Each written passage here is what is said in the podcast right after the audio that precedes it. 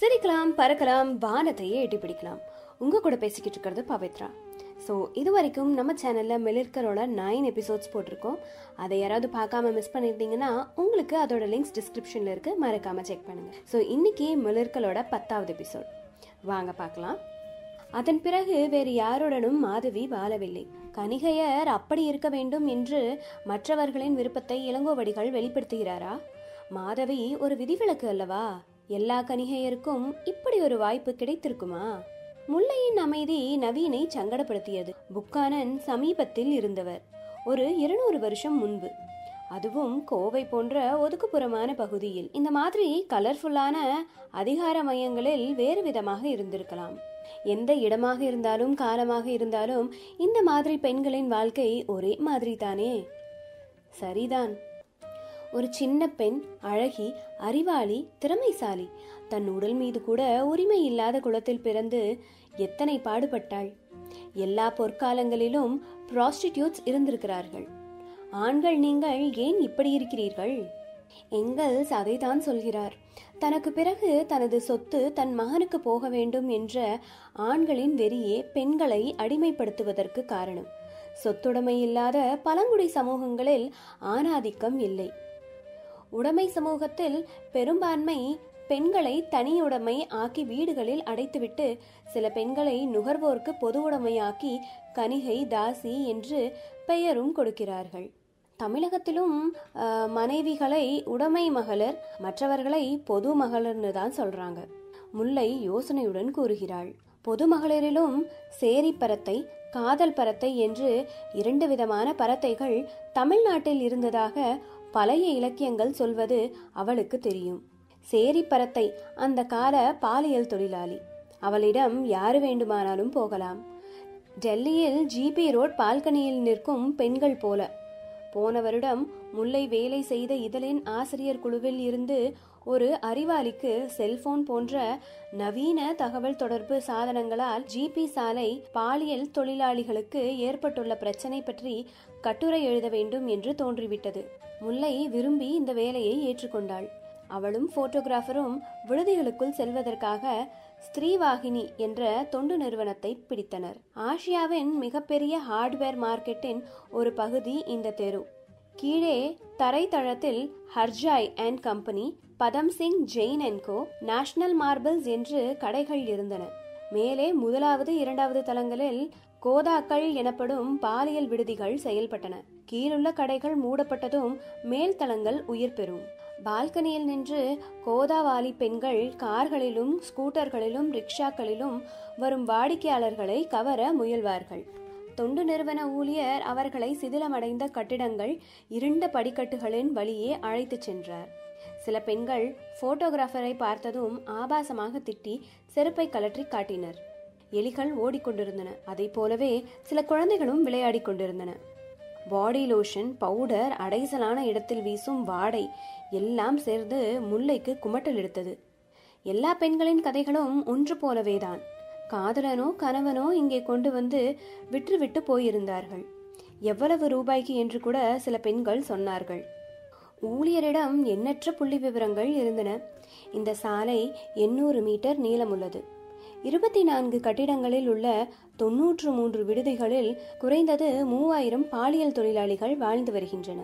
ஐந்து சதவீதம் பேருக்கு எய்ட்ஸ் இருக்கிறது. அறுநூறு பேர் போதை மருந்துக்கு அடிமையானவர்கள். அறுபது சதவீத பெண்களுக்கு பால்வினை நோய்கள் உள்ளன. ஒவ்வொரு நாளும் எட்டாயிரத்தி ஐம்பத்தி இரண்டு வாடிக்கையாளர்கள் வருகின்றன. ஒவ்வொரு தொழிலாளியும் நாளொன்றுக்கு சராசரி நான்கு வாடிக்கையாளர்களை மகிழ்விக்கின்றார்கள். தினமும் எட்டாயிரத்தி நானூற்றி நாற்பத்தி ஆறு ஆணுரைகள் பயன்படுத்தப்படுகின்றன. Delhi state AIDS control society ஆணுரைகளை வழங்குகிறது. ஹிந்தி தெரியாத பகுதிகளைச் சேர்ந்த பெண்களையே குறிவைத்து இங்கே கொண்டு வருகிறார்கள். ஓடிச் சென்றால் எளிதில் பிடித்து விடலாம் அல்லவா? நேபாளி பெண்கள் சிவப்பாக இருப்பதால் அவர்கள் இருக்கும் விடுதிகளில் தொழில் நன்கு நடக்கிறது. முல்லைக்கு மனதில் பாறாங்கல்லை வைத்தது போலாகிவிட்டது. தனக்கு வயிற்றை பிரட்டியது அந்த சூழலை கண்டா அல்லது இந்த புள்ளி விவரங்களை அள்ளி விட்டவரின் ஆர்வத்தை பார்த்தா என்று புரிந்து கொள்ள முடியவில்லை. புகாரின் சேரி பறத்தைகள் வாழ்ந்த இடமும் இப்படித்தான் இருந்திருக்குமா? தங்கமும் வைரமும் கொட்டி கிடந்த புகாரில் இப்படியும் மக்கள் வாழ்ந்திருப்பார்களா? செல்வம்தான் அளவுகோல் என்றால் புது டெல்லியில் இல்லாத பணமா? ஒருவேளை பணம் கொட்டி கிடக்கும் எல்லா இடங்களிலும் இப்படி ஒரு இருண்ட பக்கம் இருக்கத்தான் செய்யுமா? நரபலியை பற்றி நேற்று நடந்த பேச்சுக்கள் அவள் நினைவுக்கு வந்தன. இன்னொரு வகை பறத்தை காதல் பறத்தையாம் அவள் ஒருவனோடு சேர்ந்து வாழ்ந்து விடுவாராம். மாதவி என்ன விதமான பரத்தை என்று சொல்லப்படவில்லை. ஆனால் மாதவி மிக வசதியாக வாழ்வதாக சொல்லப்பட்டாலும் அவள் தாய் அவளை வேறு ஆட்களோடு வாழச் சொல்கிறாள் அல்லவா? முல்லைக்கு கோவிலில் பார்த்த பிச்சைக்காரர்கள் நினைவு திரும்ப திரும்ப வந்தது. சிலப்பதிகாரத்தில் சொல்லப்படும் தாசிகளின் வாழ்வு பற்றி தனது ஆவணப்படத்தில் என்ன இருக்கும்?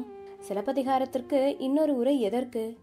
அதைத்தான் புலியூர் கேசிகனும் சுஜாதாவும் இன்னும் பலரும் மிக அழகாக செய்துவிட்டனரே. உரை எழுதுவதை தாண்டி இன்னும் ஊடுருவி பார்ப்பது அல்லவா தனது வேலையாக இருக்க வேண்டும். இதை பற்றி அவர்கள் தொடர்ந்து பேசிக்கொண்டே இருந்தனர். மனதுக்கு இனிமை அளிக்காத இந்த பேச்சிலிருந்து வெளியே வருவதற்கு அவர்கள் வழி தேடிக் கொண்டிருந்த போதுதான் ஸ்ரீகுமாரின் அழைப்பு வந்தது. நாட்டுப்புற வழக்கில் இருக்கும் சிலப்பதிகார கதையை சொல்லக்கூடியவர்கள் சிலர் இருக்கிறார்களாம். ஆறு மணிக்கு வர முடியுமா? என்று கேட்டார். இரண்டு காரணங்களால் முல்லையின் முகம் மலர்ந்தது. இந்த வழியிலிருந்து தப்ப முடிந்தது ஒரு காரணம். ஸ்ரீகுமாரை பார்க்க போவது இன்னொன்று. முல்லை இன்னும் கொஞ்சம் சமநிலையோடு இருந்தால் பரவாயில்லை என்று நவீன் நினைத்தான். விலைமகளிர் பற்றி மேற்கொண்டு பேசுவதற்கு அவனிடமும் விவரங்கள் இல்லைதான். ஆனாலும் அது பற்றி தொடர்ந்து பேச விரும்பினான். மக்களின் வாழ்க்கை பெண்களின் துயரங்கள் என்று பேச்சு சரியான பாதைக்கு வந்தபோது அவனுக்கு தோன்றியது. முல்லையை கொஞ்சம் அரசியல்படுத்த வேண்டும் என்று நினைத்தான். ஸ்ரீகுமாரின் அழைப்பு இடையூறாக தோன்றினாலும் கண்ணகி பற்றி மக்களின் கதை என்னவாக இருக்கும் என்று தெரிந்து கொள்ள அவனுக்கு ஆவலாகத்தான் இருந்தது. இந்த சிலப்பதிகாரம்தான் எத்தனை பரிமாணங்களை காட்டுகிறது? கூத்து பற்றி ஆய்வு செய்து வரும் ஸ்ரீகுமாரின் நண்பர் அரங்கநாதன் தற்செயலாக புகார் வந்திருந்தார். அவரையும் ஸ்ரீகுமாரையும் சுற்றி கடற்கரையில் ஒரு சிறு கூட்டம் கூடியிருந்தது. சில ஆண்களும் பெண்களும் பல்வேறு கோணங்களில் உட்கார்ந்து கொண்டு நின்று கொண்டும் இருந்தார்கள்.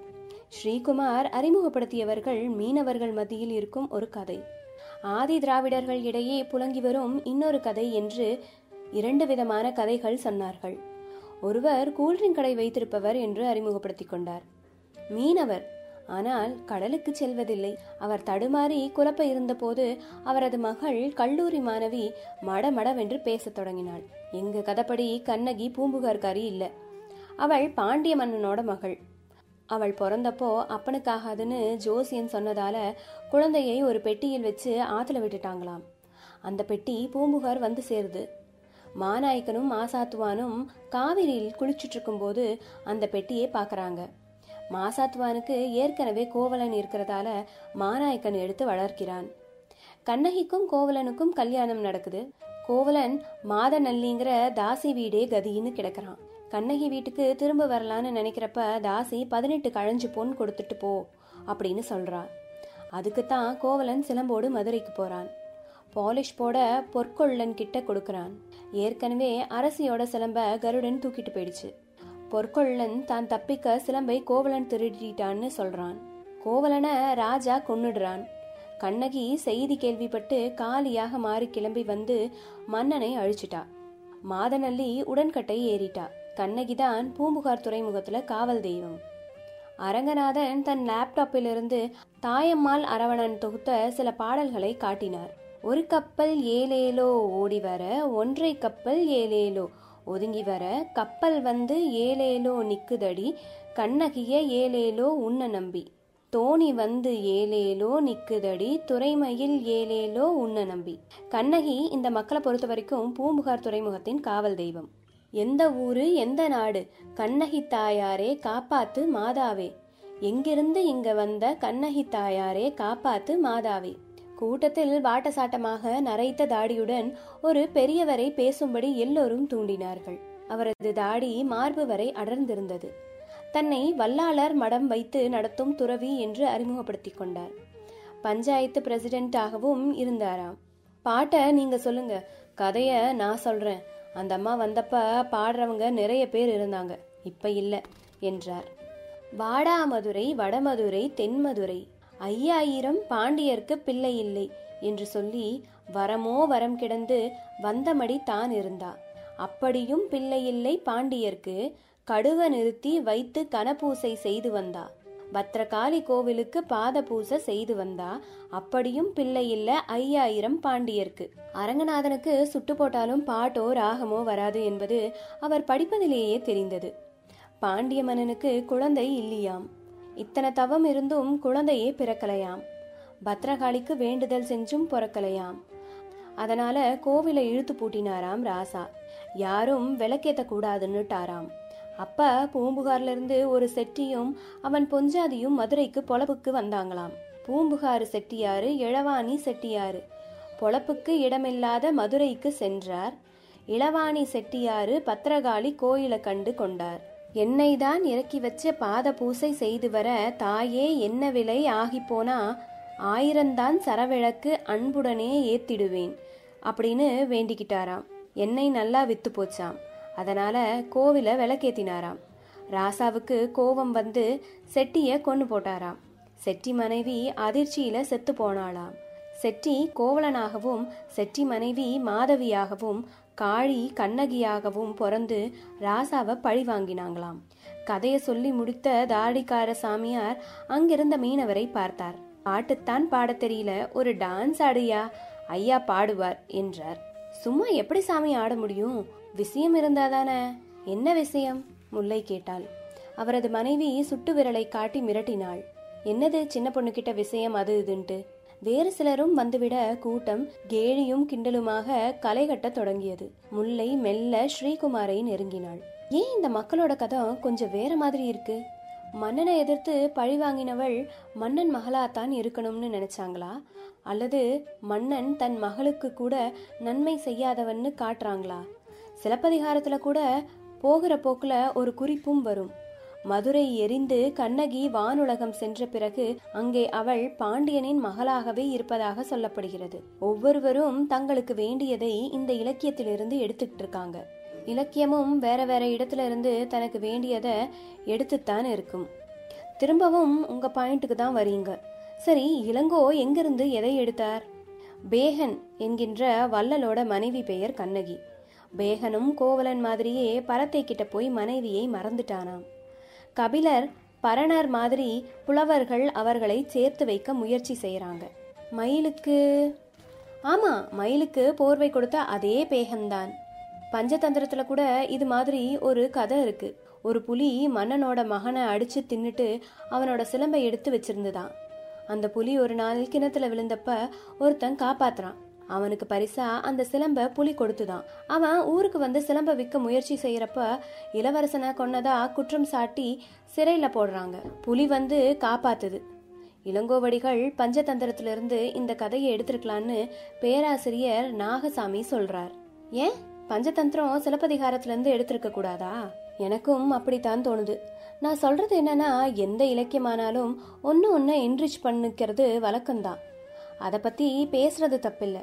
ஆனால் பார்க்க வேண்டியது என்னன்னா இந்த மக்களோட கதையில் வர்ற பாண்டியன் இளங்கோவடிகளோட பாண்டியன் மாதிரி பத்தரை மாத்து தங்கம் இல்லை. எல்லா விதமான அடக்குமுறைகளையும் சந்திக்கிற மக்கள் மன்னனை அடாவடியானவனாகவும் கொலைகாரனாகவும் தான் பார்ப்பாங்க.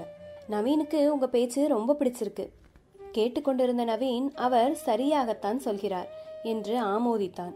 முல்லை அரங்கநாதனிடம் திரும்பி இளங்கோவடிகள் சிலப்பதிகாரத்துல நாட்டுப்புற கலைகளை அதிகம் பயன்படுத்தி இருக்கான்னு சொல்றாங்களே. அது சரியா? என்று கேட்டாள். அந்த காலத்துல அது நாட்டுப்புற கலை இல்லமா? சிலப்பதிகாரத்திற்கு முந்தைய காலத்தை சேர்ந்த இலக்கியங்கள்ல துணங்கை கூத்து குறவை கூத்து மாதிரி பல கூத்துக்களை மக்கள் ஆடினதா சொல்லப்பட்டிருக்கு.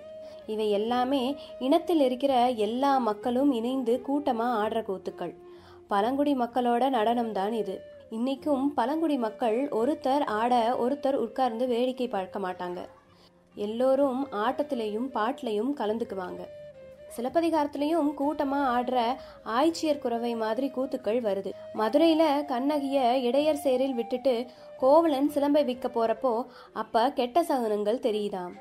அதனால ஆயர் பெண்கள் எல்லாம் கூட்டமா சேர்ந்து கெட்ட சகுனத்தை போக்க ஆய்ச்சியர் குறவை ஆடுறாங்கன்னு வருது.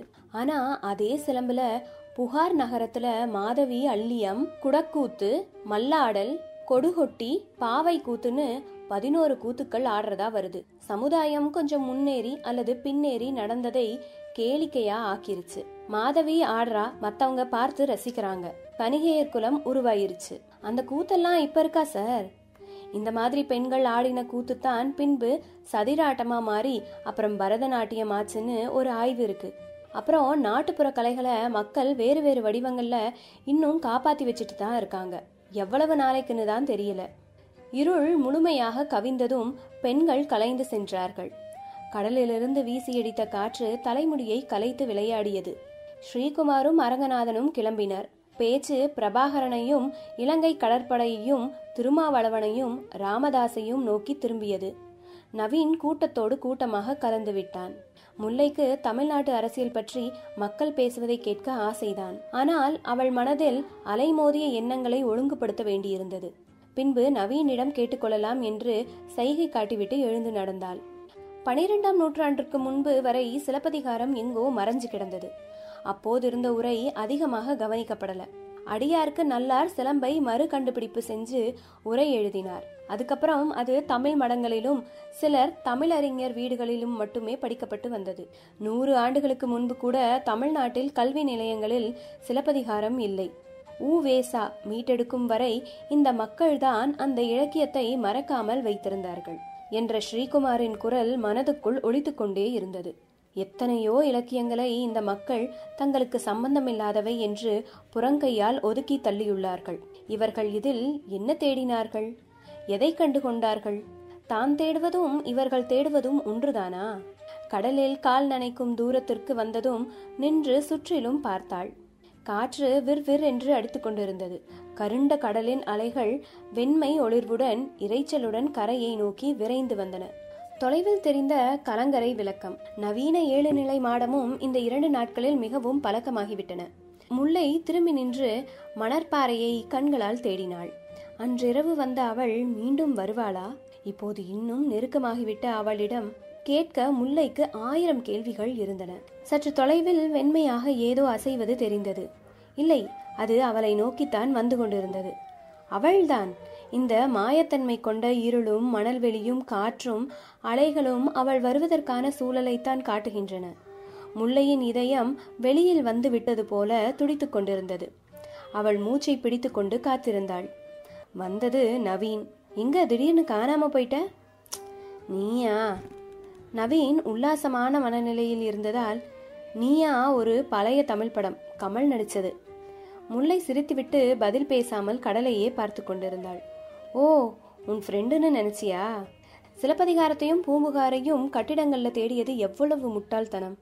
இந்த மக்கள் கிட்ட அது வாழ்ந்துகிட்டு இருக்கு இதை தேடி வாழ்நாள் எல்லாம் அலைந்தவங்க வடிவத்துல இந்த நகரமும் காவியமும் வாழ்ந்துட்டு இருக்கு இதை சொல்லத்தான் அவள் வந்தாள் போல் இருக்கிறது அப்ப காரியம் முடிஞ்சதும் போயிட்டா?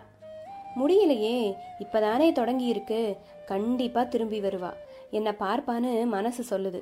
திரும்பவும் ஒரு முறை பார்வையால் இருண்டு கிடக்கும் கடலையும் மணற்பாறையையும் துளாவி விட்டு விடுதி நோக்கி இருவரும் நடக்க தொடங்கினர். ஸோ இதோட நம்மளோட பத்தாவது எபிசோட் முடிவுக்கு வருது. ஸோ இந்த கதை உங்களுக்கு பிடிச்சிருந்தது அப்படின்னா மறக்காம உங்க ஃப்ரெண்ட்ஸோட ஷேர் பண்ண மறந்துடாதீங்க. இதே மாதிரி இன்னும் நிறைய இன்ட்ரெஸ்டிங்கான எபிசோட்ஸ் இருக்கு. நெக்ஸ்ட் எபிசோட்ல நாளைக்கு உங்களை சந்திக்கிறேன். அது வரைக்கும் உங்ககிட்ட இருந்து விடைபெறுவது உங்கள் பவித்ரா. நன்றி வணக்கம்.